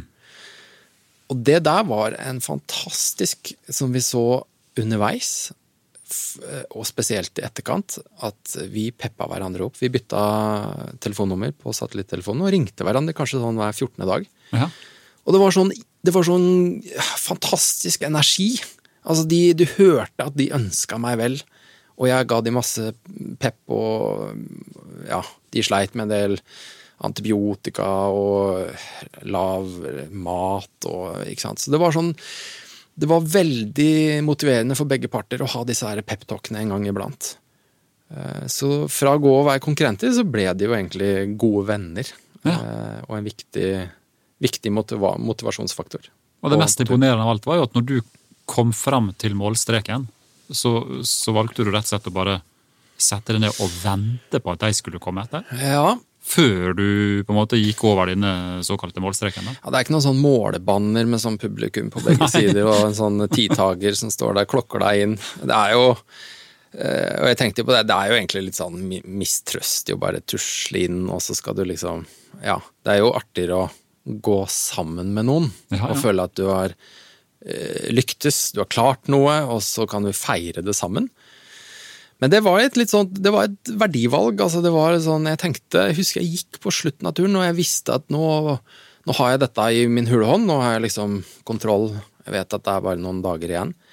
Så begynner du å gå og tenke litt da på hva, hva er det du vil at denne turen skal være. Mm. Eh, For meg, men også for andre som fulgte turen. Og, og da ble det veldig naturlig å tenke sånn at, vet du hva eh, Ringte gutta og sa vet du hva, jeg setter opp teltet her, og så venter jeg på dere. Så Ja. kan vi feire dette her eh, sammen. Og jeg så ikke helt sånn rekkevidden av det eh, da, men men det ble jo en altså, Og noe som jeg elsker, det er jo på en måte å bryte litt med det tradisjonelle. Og tenk deg sånn i ekspedisjonsverdenen så har folk gjort hva som helst for å komme først. Altså konkurranseperspektivet med å Ja, ja. erobre eller komme først og sette rekorder. Og så kommer en sånn jævla bustehue fra lille Norge og venter på konkurrentene sine. Altså det var jo, Folk skjønte jo ingenting. Nei. Og, og det, ja, det gjorde liksom at den turen fikk en helt ny dimensjon. Og fikk akkurat en sånn avslutning som jeg ønska. At det ble en overraskelse, og noe som brøt med det alle hadde forventa. Det var jo Solidarnosj i praksis her, da. Altså, Du burde jo holdt foredrag på samtlige SV-årsmøter framover om akkurat den historien her. Jo, men det, det gjør også historien forteller Altså det, det med at du på en måte bryter og tenker nytt litt ut Ja. av boksen, og du følger kanskje hjertet mer enn eh, eh, merittene og, og liksom eh, vinnertankegangen. Mm, Men det var riktig, det er litt det jeg var fram til. Det, det var ikke noe sånn jeg gjorde Det, det føltes riktig overfor de. Altså, jeg ville at de skulle De hadde jo også en drøm, og det var jo eh, det, Vi, tapte jo ingenting med å Nei. dele den seieren. Det ble jo bare større. Men når du satt der, det var tre dager du venta på det. Ja, Kom, tre- kom ikke en sånn lite drag av tvil da, etter halvannen dag, eksempel? Eh, Jo, ja, For det kjedelig husker jeg ikke. Det var veldig kjedelig, men det kanskje det verste, og det jeg ikke var forberedt på, det var jo at det var, jeg var veldig lav på mat. Jeg hadde bare noe ytterst sånn få rasjoner igjen. Jeg tror det var bare nede på en dagsrasjon eller halvannen eller et eller annet sånn øh, som skulle da fordeles over tre dager. Ja. Og én ting er å gå på ski, altså det er jo det kampen, kampen mot sulten. Det er jo turer over tre og fire uker, så blir du sånn Holdt på å spise opp din egen arm. Men, men det å ligge stille og se på den rasjonen og skulle fordele den ikke sant, Ha den disiplinen. Det er enklere når du er ute og går på ski. Ja. Eh, Men det å ligge liksom Så jeg var jo ute og gikk. Jeg gikk ganske lange turer på ski. Vekk fra teltet, bare for å ha, holde meg unna maten. Ja. Fordi det var helt uutholdelig. Og du er ikke sånn middels sulten. Du er desperat sulten. Det høres ut som det var veldig, veldig eh, tilfredsstillende når jeg da husker at jeg så to små svarte prikker komme i horisonten. Og det, det er så jeg kan, jeg? Jeg, kan, jeg kan Den dag i dag kan jeg få gåsehud av å tenke på det øyeblikket og de omfavnelsene, den gleden. Og, og den, ikke sant, altså, eh, turen er over, vi er, vi er i mål, eh, og, men i tillegg liksom at vi kunne gjøre det sammen. Det var helt fantastisk. Og da hadde jeg fått to, to eh, nye venner for livet. Ja, det er er vakker historie, altså. Ja, det er jo egentlig Helt nydelig å høre. Du, nå blar vi om uh, i manuset her. Uh, sånn som i Radioresepsjonen, så har vi manus. Ja. Og uh, da kommer vi til det avsnittet som heter Privat. Ja, ok. Det har du sikkert gleda deg veldig til. Skal vi hoppe videre til neste med en gang, kanskje? Men vi må få høre litt hvordan Hvordan følte du det når du eh, for noen år siden gikk eh, fra å være eh, den barnløse eventyreren Alexander Gamme til å bli småbarnspappaen Alexander Gamme? Ja. Jeg har alltid drømt om å få familie. Jeg har liksom aldri vært i den derre Nei, jeg skal aldri Eller sjøl da jeg var ganske ung, så var jeg liksom veldig Ja, det var, det var en drøm å få lov til å oppleve. Ja. Um, og så var jeg også veldig Jeg var også veldig um, opptatt av at verdisett endrer seg. Altså, jeg, jeg ønska at verdisettet skulle endre seg. Jeg ønska at det var noe større enn det å realisere egne drømmer som kom på agendaen. Um, så jeg visste at jeg ikke skulle være veldig sånn her oppsatt på at jeg skulle fortsette med det livet for enhver pris, og prøve å desperat kombinere det med hverdagen med små barn. Det vet du jo veldig godt om. Det er, det er en dårlig kombo. Ja. Det kan i hvert fall være utfordrende. det kan i hvert fall være utfordrende. Og så kom det jo to eh, tette, og det var jo en, eh, en, en, eh, en gave i seg sjøl å få lov til å få to velskapte, fine, fine barn. Eh, og så starter jo et helt nytt univers og et nytt kapittel. Og så er det jo selvfølgelig altså Småbarnslivet kan man si mangt og, og, og mye om. Eh, så det er vel ingen som går uanfekta ut av liksom en sånn dobbel, tett pakke. Men bare Eh, tenk at hvis man, hvis man har sittet på litt mer sånn A4-kontor, da, sånn som du nå innrømmer at du har gjort litt i det Ja, siste, ja. og så er man kanskje sånn i 31-32-årsalderen og har aldri gått til Sydpolen eller vært på Everest, så er det jo kanskje en mindre kontrast da, til å gå over til småbarnslivet enn det var for din del. Som hadde vært så til de grader ute i, i friheten. Ja, det kan man kanskje tenke, men jeg følte, jeg følte egentlig ikke så mye på det. Fordi Nei. at vi, både Cecilie og jeg var jo godt voksne. Vi Ja. var jo liksom midt og nærme oss eh, 40. Eh, og, og sånn mentalt så var jeg jo veldig sånn forbe- forberedt eh, på det. For mange sier sånn her at å, når du først fikk den ungen i, i henda, så var det liksom et sjokk, eller det var masse som skjedde, men jeg følte at det nesten var verdens mest naturlige ting. Ja. Altså når, når ungen kom først til verden, så var det liksom Ja, men det, dette er jo perfekt. Det er jo dette Ikke som sant? Så jeg, sånn, jeg var veldig klar for det. Ja. Eh, Men så er det klart at man har jo også Så du har jo bagasjen med deg. Altså du, så, så, du går jo selvfølgelig alltid med en litt sånn derre eh, indre Ikke kamp, men det er klart at du, du har jo et litt sånt eventyrlysten gen. Du er nysgjerrig, du har en utferdstrang. Du, jeg har behov for å være aktiv. Um, og det er jo en stor sånn fysisk overgang, definitivt. Ja. Hva slags far vil du beskrive deg sjøl som? Eh, godt spørsmål. Dette burde man egentlig ta burde man, Sånn burde man egentlig tenke eh, veldig ofte. Hva slags far ønsker man å være? Eh, leken. Eh, altså det, det, å få lov til å på en måte ha alle gode unnskyldninger til å være barnslig på nytt. Enda mer barnslig på nytt eh, enn det jeg normalt er. Det er bra sagt. Så, så, kanskje først og fremst uh, leken og uh, Jeg har jo hatt mange drømmer, det her med hva jeg har lyst til å ta med barna ut på. Ja. Og hva du har lyst til å vise dem, og hva du har lyst til å føre videre. Så videre. Men det å gi barna et godt selvbilde, altså det å var jeg veldig obs på at du har en stor livsverdi uten å prestere. Mm. Det tror jeg er det aller viktigste vi kan uh, forsøke å overføre. Ja.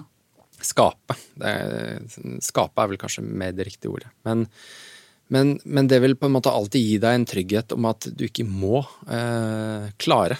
Uh, må ikke prestere. Du, du, vil alltid sitte litt tryggere i deg sjøl hvis du har et godt selvbilde. Mm.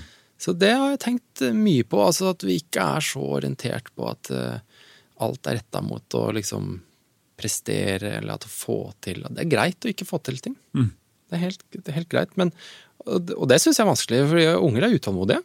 Ja. Uh, og det der med prøve, prøve, øve, øve. Så får du det til, og det ligger en gevinst der. Det ligger mestring og moro i å til slutt få til ting. Ting, mm. ting som du får til med en gang, det, det betyr ikke så mye. Nei. Altså, vi skal slite litt, uansett om vi er små eller voksne.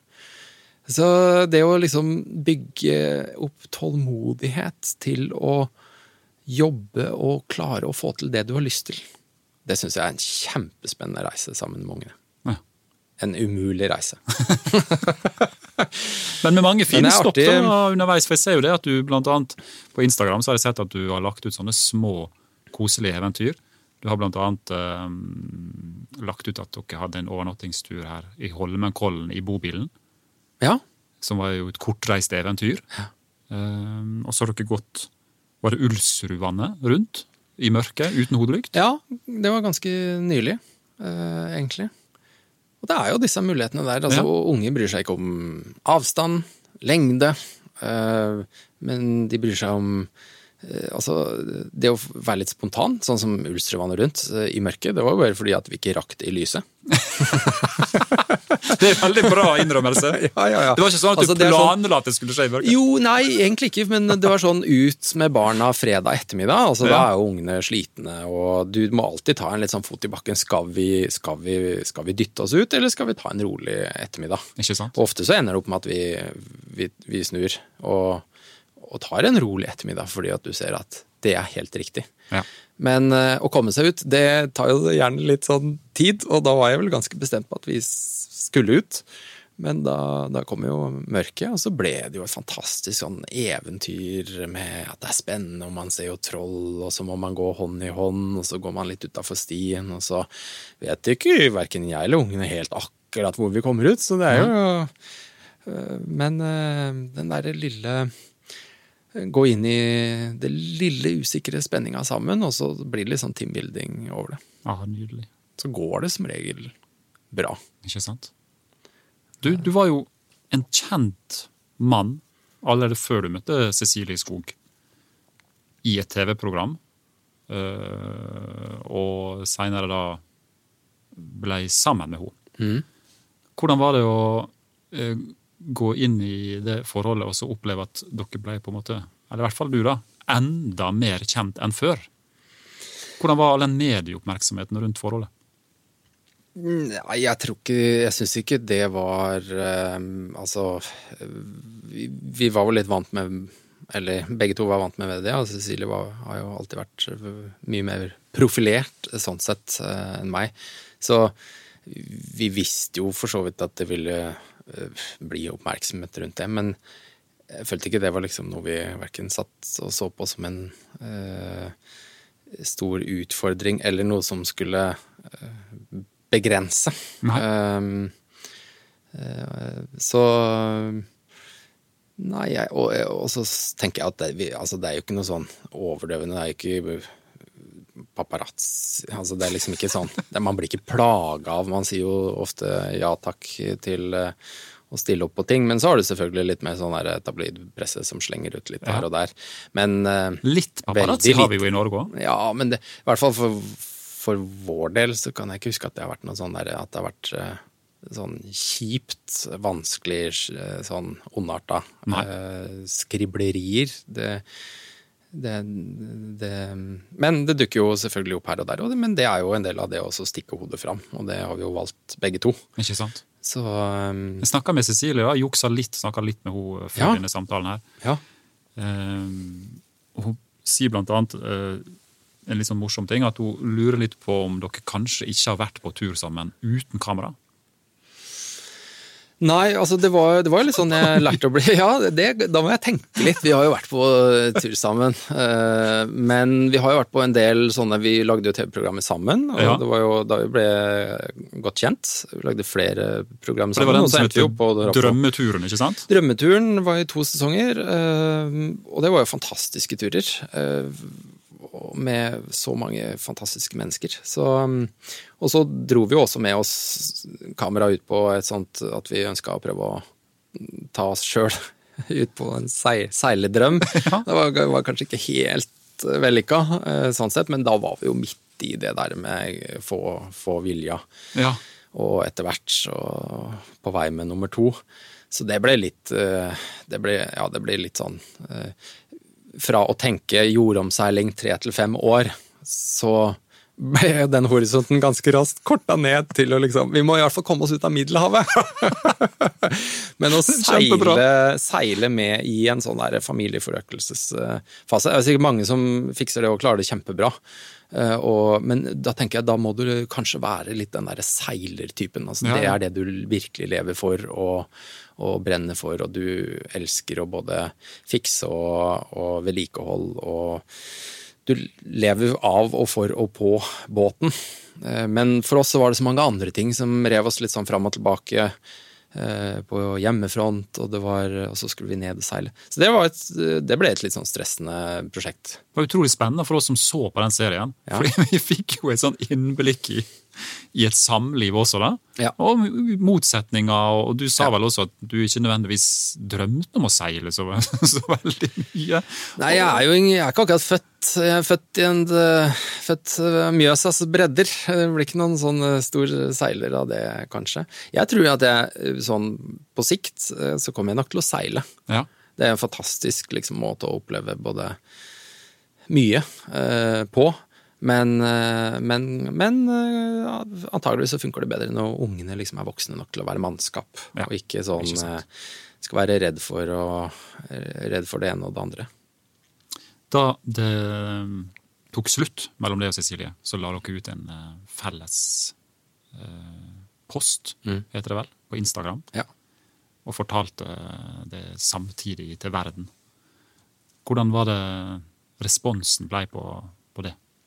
Og Var det noen som visste det på forhånd, eller var det litt sånn at det kom bardust på hele Norge? Oi, det, uh, det Jeg husker ikke akkurat, nei, men altså, vi, vi, så, vi skjønte jo at um, når vi velger å på en måte gå fra hverandre, så, så vil det jo bli uh, oppmerksomhet rundt det. Og da husker vi planla på en måte Vi, vi dro faktisk en tur ned til Tenerife, tror jeg. Til Tenerife? Ja, for å liksom bare få litt avstand fra det meste. Og så og så la vi vel ut en helt sånn lik post begge to for å liksom eh, eh, For å Ja, for å bare være helt åpen, åpen eh, rundt det, og så Ja, det var vel egentlig ikke så mye mer rundt, rundt det. Men det, det er klart det. Det å bryte opp eh, fra hverandre, det er jo, det er jo en sorg. Altså det, det blir liksom familiestruktur og familieliv og tapte drømmer og, og, masse nye utfordringer liksom med å få, få ting opp og gå på hver sin side eller sammen og uh, mye nye elementer å forholde seg til. Så, så det sånn, ja, sånn totalt sett så syns jeg det er veldig trist. Mm. Men det er det jo, med å bryte opp uh, en sånn liten barnefamilie. Har det gått greit altså med dine medoppmerksomhetene jeg snakka om i stad? Har dere klart å overleve uh, også i, det, budskapet her, da, som var interessant for mange, selvfølgelig? Ja, altså I en se- og hør-sammenheng? Altså, eh, du går jo inn i et nytt kapittel med nye utfordringer. Mm. Og det er jo alltid work in progress. Altså, man må finne ut av veien videre. Og når ungene vokser opp, så blir det jo nye ting å forholde seg til. Og så må man på en måte rigge samarbeid på stadig nye uh, måter. Men det, jeg kan ikke huske at det var egentlig noe sånn media uh, plagsomt um, som, som, jeg kjente på. Um, og, og så er det kanskje litt sånn på den måten så, så, så syns jeg kanskje det var det var nesten litt sånn greit òg, fordi da vet alle det. Ja. Eh, samtidig, omtrent. Ikke sant? Så da er, det, da er det liksom ikke så mer å Da trenger vi ikke å gå runden eh, med de og de og her og her. Altså stadig få det. Da, da, var det litt sånn pang, og så, og så, så vet alle det. Ja. Når jeg nå treffer dere, så er det litt sånn enten hver for dere, eller også sammen på klatrehaller i Oslo omegn og sånne plasser. Det virker jo som at eh, det går fint? Ja, det går opp og ned. Ja. Altså, det er, det er, ting vi må finne ut av uh, på, sammen om hvordan Og det kan være ned på sånne uh, små ting, men det er klart at når man ikke bor sammen, så er man avhengig av å, å prate, prate, godt sammen og, og, må på en måte finne en ny plattform for å finne beste mulige løsninger for barna. Ja. Og det tror jeg nok uh, veldig mange kjenner seg i, at det, det, kan være utfordrende. Og så møter man litt motgang innimellom, og så finner man ut av det. Og så, og så må man bare gjøre det beste ut av det. Ikke sant. Mm. Du, i det siste så har du uh, slått uh, på stortromma. Du har et nytt initiativ på gang som ja. heter Pinch. Ja. Det har jeg fulgt med på, og så har jeg tenkt nå skjer det. For du er jo en businessmann i friluftslivet, egentlig. Altså, du har jo klatreparker. Du eier litt av klatrehaller. Du har eh, litt av en bokhandel eller en eventyrbutikk som heter Chill Out. Du har på en måte fått til veldig mye. Og nå også Pinch. Fortell hva det er for noe. ja. Pinch er uh, et resultat av egentlig liksom flere innganger. Uh, men en av, de, en av de bakteppene er jo Altså, mange som har kommet til meg i egentlig sånn jevnt og trutt og spurt ja, skal ikke du starte en egen merkevare, eller uh, lage egne produkter, og, eller en kleskjede, eller hva som helst. Ja, det har gått med gamle klær. Ja, eller ja. et eller annet sånn. Og, og, ja, egentlig, og flere ganger så har jeg vært ganske sånn Ja, det vært, hadde vært et spennende prosjekt, og jeg tror at hvis du hadde lagt uh, hud og hår i det, og tid og energi og penger, så hadde det sikkert vært en interessant eh, reise. Så, men så, skift, så, skifter jo tidene, og vi er jo inne i veldig bærekraftsorienterte eh, tider, hvor vi alle må gå litt sånn runder med både oss sjøl og omverdenen med, med, hvordan vi skal forholde oss til det. Og, så, og da har liksom konklusjonen på det vært sånn trenger verden egentlig det? Altså enda et, eh, en merkevare som skal da pushe produkter ut og slåss om oppmerksomheten, eller noe sånt. ja. Sånn, ja. og, eh, og, det har egentlig resultert i at jeg eh, snudde helt på det, og, og, så, og så hva er det vi Hva er det jeg og en del aktører som vi har prata med, ser at hva er det vi mangler for at vi skal få Eh, mer bærekraft, mindre avtrykk, mer sirkularitet, eh, mer gjenbruk i vår verden. Mm -hmm. Og det er masse fantastiske initiativ der ute. Altså, du har liksom altså, Loppemarkedene i Oslo, det er jo fantastisk eh, gjenbruk. Det er jo, de er så svære, det er jo helt nydelig. Og så er det eh, altså, utlånsordninger som BUA, det er masse grønne muligheter. Nå begynner flere og flere butikker med ulike utleiemuligheter. Men sett fra forbrukerståsted så blir det en sånn jungel. Mm. Og det jeg opplever, er at de grønne initiativene, de grønne tjenestene, de drukner i fremdeles den kommersielle kampanje- og tilbudsinformasjonen som vi Ja, sånn, bombarderes med hver eneste dag. Så de initiativa som er reelt veldig bra, de får ikke livets rett, fordi de får verken oppmerksomhet eller volum. Og for at spesielt da bransjen skal eh, adoptere nye forretningsmodeller som er mer bærekraftige, så må de finne en eller annen slags lønnsomhet i det. Men hvis de aldri får volum i det, så, så, så vil det ikke på en måte forsvare seg over tid. Nei. Det jeg har savna, er at du kan gå ett sted, gjøre ett søk på hva du har behov for, og så finner du det, enten det er utleie, utlån, gjenbruk, eh, reparasjonsprodukter. Eh, og du kan gjøre ett søk, og du kan søke hvor du trenger det, sånn at du slipper å ta det med deg, og du kan leie det der og da.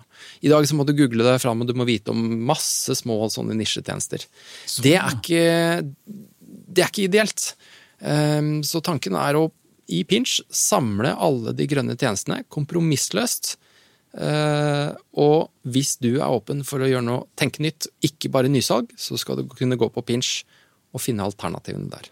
Så hvis jeg har lyst til å, å leie en kajakk eh, neste gang jeg skal til Bygdin, Ja. så kan jeg gå inn der så kan jeg søke, og så finne ut av at eh, kanskje Gjendesheim eller Bygdin-hotellet har kajakker til utlån.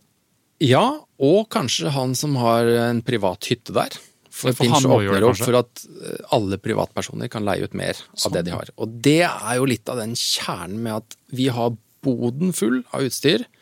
Jeg påstår en litt sånn herre litt flåsete bemerkning som jeg ikke har noe underlag for, men jeg, vil liksom si at 85 av utstyret vårt brukes antageligvis mindre enn 1% av tida.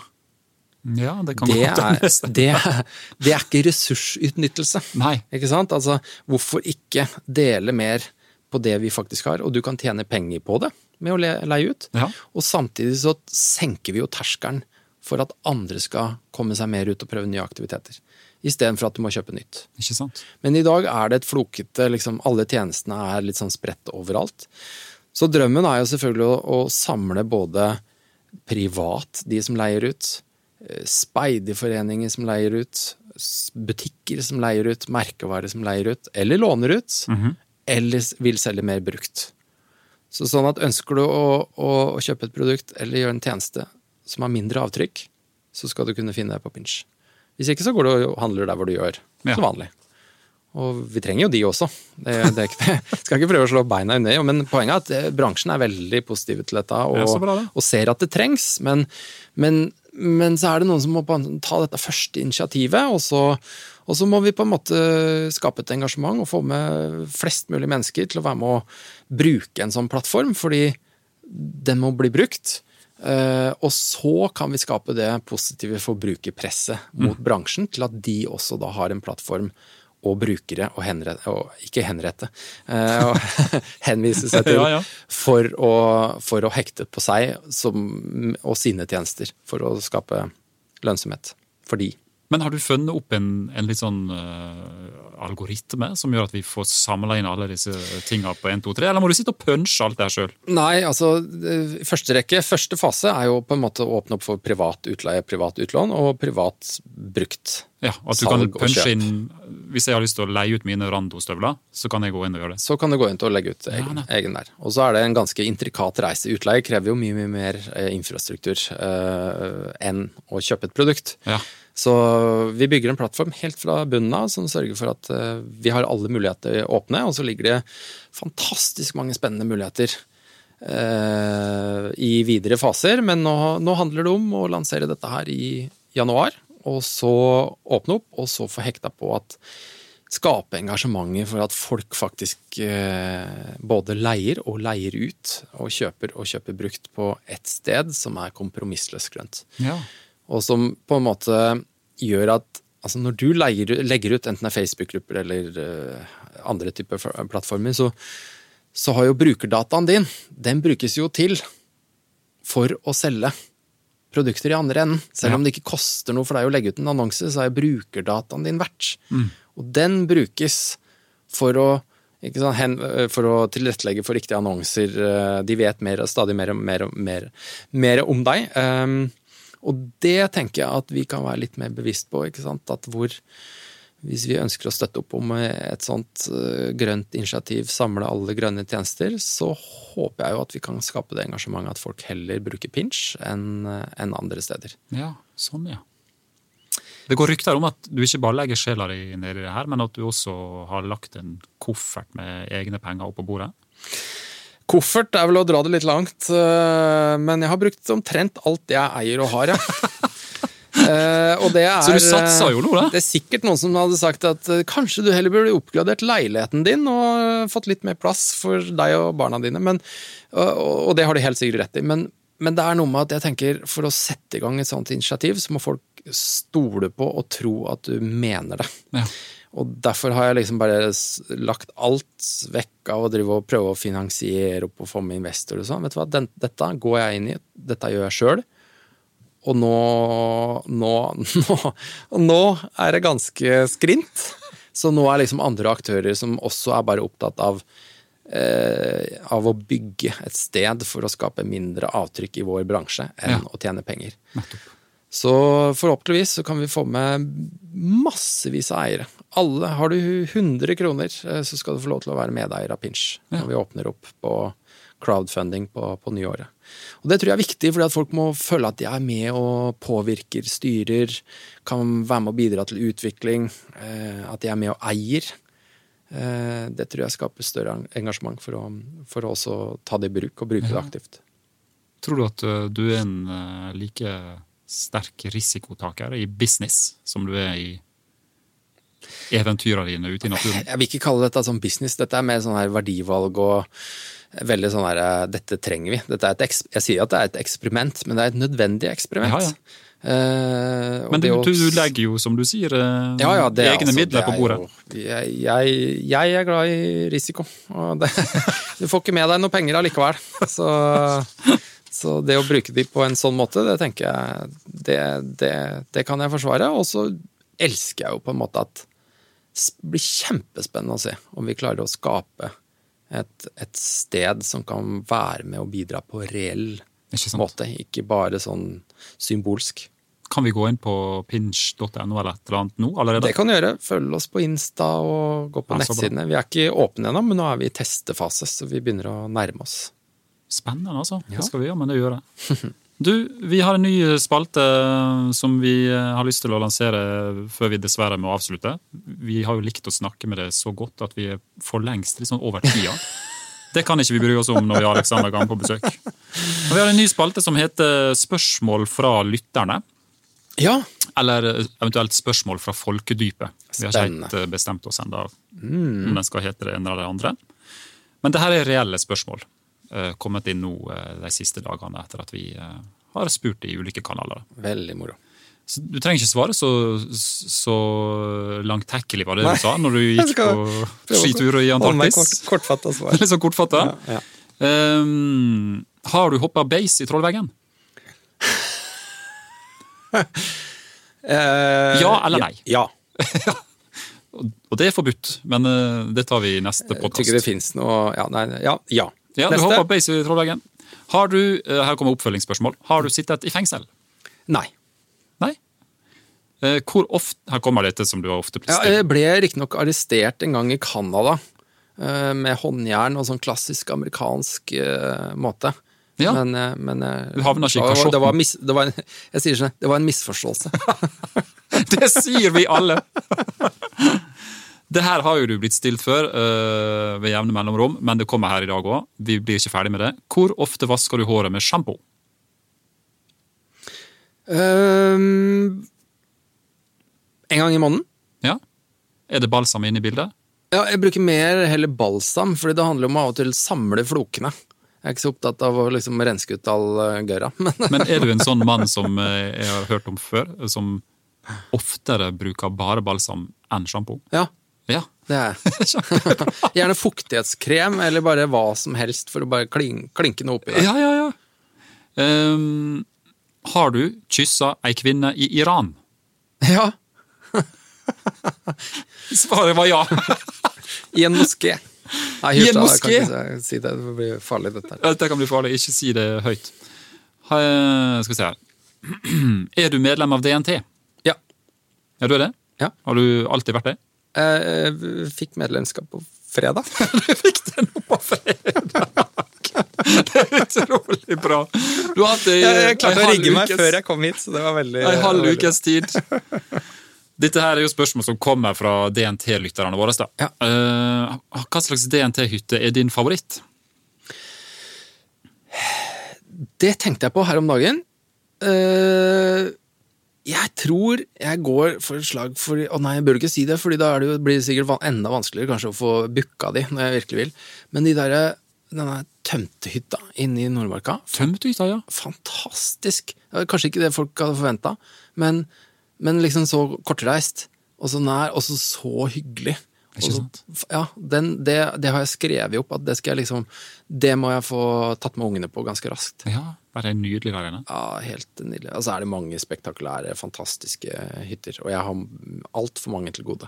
Men det jo bare å gå til Tømte fra f.eks. Skar, innerst i Maridalen, blir det vel? Ja, Og så inn dit og overnatte. En bitte liten koselig ekspedisjon. ja. Det er helt nydelig. Har du eh, kjæreste i dag? Nei. Eh, har du gått Las Vegas på langs? Eh, ja, med Petter. og pulk. Og så et siste spørsmål fra Petter. Det kan jeg si, da. Ja. Hva driver du med egentlig? Ja, Det er det beste spørsmålet i hele dag. Hva driver du med egentlig? Kjempebra jeg, jeg, altså jeg får så problemer ofte med å svare på det spørsmålet. Altså, da, hva, ja, hva gjør du, hva driver du med? Altså, liksom, nei, det er jo litt spredt, da. Altså, akkurat nå så er jeg faktisk Det er Pinch selvfølgelig som stjeler veldig mye fokus og tid. Ja. Og så rigger vi også nå for Eventyraften, det store arrangementet i Chateau Neuf 22. januar. Det var liksom dagens reklamepause. Men det er så bra og så kult arrangement. og Jeg digger, eh, digger at vi har fått opp det. Og det som er kult i år, at nå kommer Everest 85-gutta. Å ja! Så det blir årets uh, høydepunkt. Stein P. Aasheim, Ralf Høybakk, Hele Ola Einang. Hele gjengen uh, flyr inn, reiser til Oslo. Håvard Nesheim. Ja, Så langt så er det i hvert fall ingen, eh, ingen som har meldt eh, forfall. Nei. Men det å samle de på scenen og, og trekke fram den fantastiske reisen og historien de sto for den gangen, den første norske Everest-ekspedisjonen, hvor både verden og Everest var noe helt annet enn den der i dag, det er noe jeg gleder meg til å formidle til eh, dagens generasjon. Den historien er det ikke mange som har hørt. Det er- ut som en drømmekveld. Ja, Og så selvfølgelig massevis av annet eh, spennende foredrag eh, og overraskelser. Der fikk altså vår venn da, Petter Nyquist svar på hva du egentlig driver med. Ja, det var veldig var det eksistensielle spørsmålet hans. Og så må vi få lov å takke da for besøket ditt i dag. Fantastisk hyggelig å få lov til å komme hit og prate med deg. Håper vi eh, ser det her snart igjen. Eh, Vi trenger et par episoder til før vi kommer i mål. Tusen, tusen hjertelig takk. Du lytter nå til Utestemmer. Vi håper du har lyst til å rate oss i podkastspilleren din og gi oss tips og innspill via e-postadressa redaksjonen krøllalfa dnt.no. Utestemma er laga med støtte fra Norsk Tipping, en av DNT sine faste samarbeidspartnere. Norsk Tipping er stolt over å kunne bidra til at enda flere får gode opplevelser i naturen, og vil takke alle foreninger og frivillige som tilrettelegger for dette.